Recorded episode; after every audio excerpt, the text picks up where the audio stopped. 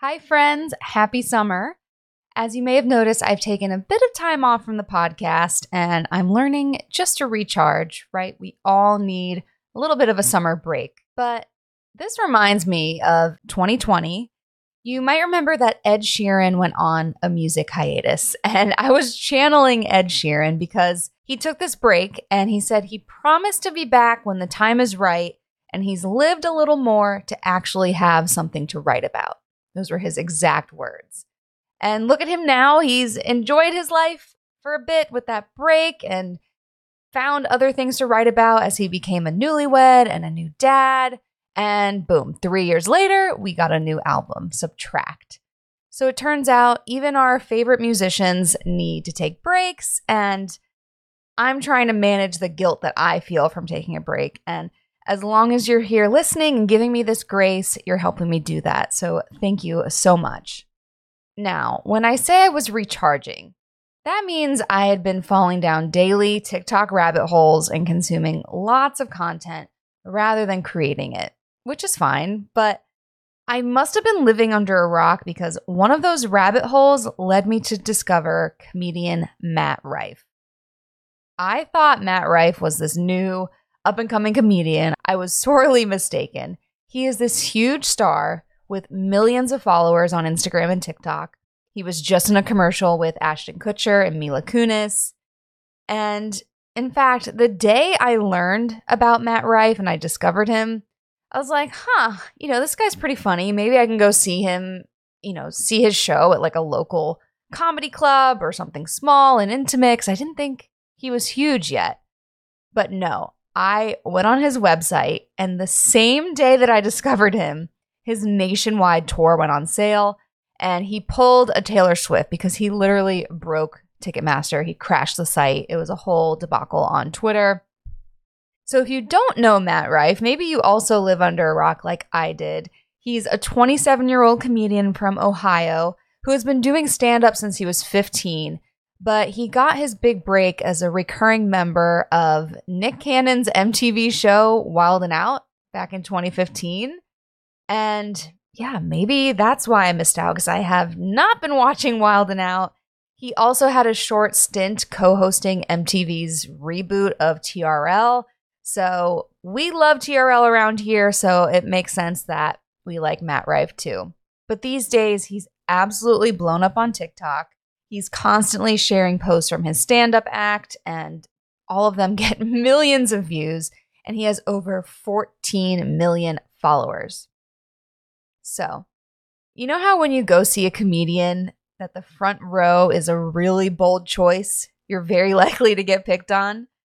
Well, from what I gather, if you don't know Matt Rife, he's known for interacting with his, his audience and he'll ask them questions and he riffs off of everything that they say. And he just has the best comebacks, the best commentary. And he is one of the most quick witted comedians that I've ever seen. And I think this approach and how he does comedy is one of the main reasons for his success and why he's taken off because it's hard to be a comedian right now. But with the way he does his show, the act writes itself and the audience ends up having the best time. It's just a different type of comedy experience. And this made me think about social media and how much better it is when you involve your audience. And Matt Rife is a master at this. He's always asking questions, listening, responding, and adapting his act in real time. It's really fun to watch. And I always say engagement and conversation starts with an invitation. And a lot of brands just talk at their audience, forgetting to proactively call for that engagement. And on a similar note, some comedians may come and do their rehearsed act and walk off stage. But that's not how Matt Rife runs things. And looking to your audience to shape your content and participate in it is really what creates community there's a difference between just having an audience and truly having an engaged community. The latter is more important, and quantity has little value if there's no engagement. So it's not about having the most followers or the biggest audience, is how many of those people are actually engaged. Now, I realize that, especially for comedians, as your audience gets bigger and bigger and you have millions of fans like Matt Rife does, it's unrealistic to engage with everyone in the crowd and to make each and every person feel seen, heard, and included. So, to that, I'd say it's still all about creating unique moments. Moments that could have happened only at that show. Something unique that gives your audience something to bond over and feel a strong sense of community amongst themselves, among the people in that room. This is also why Taylor Swift's surprise songs on her Eras tour are so special. And if you don't know what Taylor does, she has her normal set list when she's on tour, but with each city, she'll go back into her catalog, her huge catalog of music. There's obviously not enough time in the show to hit on all of them, but she'll pick two songs that are just for that night. And it's something only those concert goers can share. It's a crowd of thousands of people, but you feel like you have something that's that's yours together. It's just for that night. And Taylor's also a master at this. I mean, she had a similar effect during her 1989 tour where she'd bring out surprise guests. I saw her in Miami and she brought out Mr. 305 himself, Pitbull, but also Dwyane Wade of Miami legend, and of course, Latin music icon Ricky Martin. And it was just so perfectly Miami, and it was our night to remember. That was our unique moment. So, how can you create more moments and interactions on social media and off social media, right? Still surprising and delight. We can get out of this social media bubble as well. Um, but it's been interesting to see how brands are doing this on social media especially with the launch of threads. I've already witnessed more open ended conversation and brands just prompting more engagement out of their audience, which is what I always enjoyed on Twitter too. In a previous episode of Making the Brand, you've heard me talk about this concept called see and choose content. So, aside from just asking your audience an open ended question, see and choose content is where you prompt them to see and choose a response. So these are tactics like this or that, or multiple choice and polls, fun would you rather scenarios, or fill in the blank. These are an easy vehicle to involve people in your audience and get them talking.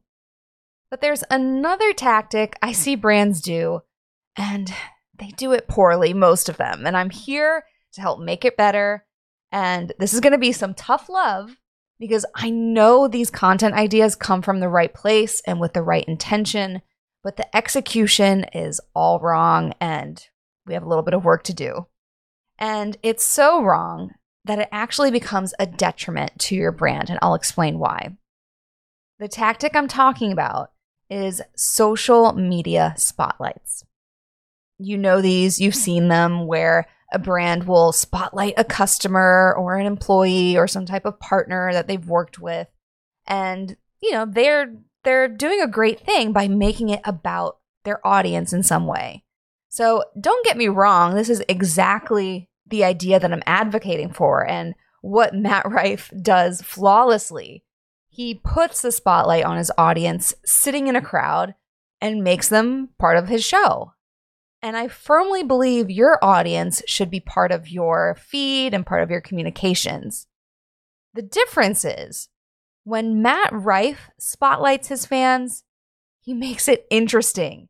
He makes it funny, he asks the right questions, and he's able to pull important details out of his fans that aid in his his act and his storytelling and his performance. Whereas brands they're often spotlighting their people just to to check a box to to say we posted a spotlight or to show showcase one of your audience members. And you have to give the spotlight depth and value. Otherwise it's going to be ignored. And i hate to break it to you but most fun facts aren't fun facts at all. They're just clutter and they're certainly not stories that are interesting. So quite frankly, Your audience doesn't care if one of your customers' favorite food is pizza or if your employee has been with you for two years. We see content like this all the time and it pains me. That person is more interesting than you're giving them credit for. Instead, tell us something good. And you do this by digging deeper and sharing stories that make your audience feel something. I know that sounds cliche, but we're still seeing this content out there. Your content needs to make people feel something. So you should ask this with every story you attempt to tell. Say, when I share this spotlight, what are the emotions my audience may feel? And if you can't name them, you probably need to ask better questions to pull out those details, those interesting details.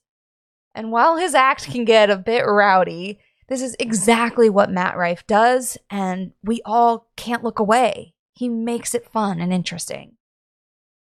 There's so much content out there, and we all need to cut through the noise. It's an uphill battle. Attention is scarce, and boring your followers with lukewarm content will tank your engagement. They'll start tuning you out. And ask yourself if you're bored reading it, you can bet your audience is too, and they're not paying attention. So, in the spirit of Matt Rife and his hilarity, share more content aimed to make us laugh or smile, but also cry, reflect, and feel. That's the goal, and that's when you're creating something with impact. I can't wait to see what you create next. Today's episode is brought to you by VNYL. VNYL reimagines how you discover new music. It's a vinyl record membership club that syncs with your Spotify so you can get new curated records sent straight to your door. Each month, you'll look forward to unboxing three new records to add to your collection. Finally, music lovers like you can learn about and remember new artists in a meaningful way. Head to VNYL.org to update your music profile and set the vibe for your first box. That's VNYL, V N Y L dot org. If you're a fan of this podcast, be sure to subscribe, or better yet, leave a review. For marketing wisdom with a pop culture twist sent straight to your inbox, sign up for my newsletter at briannefleming.com slash newsletter, or find me on Twitter at brianne2k. As always, thanks for listening.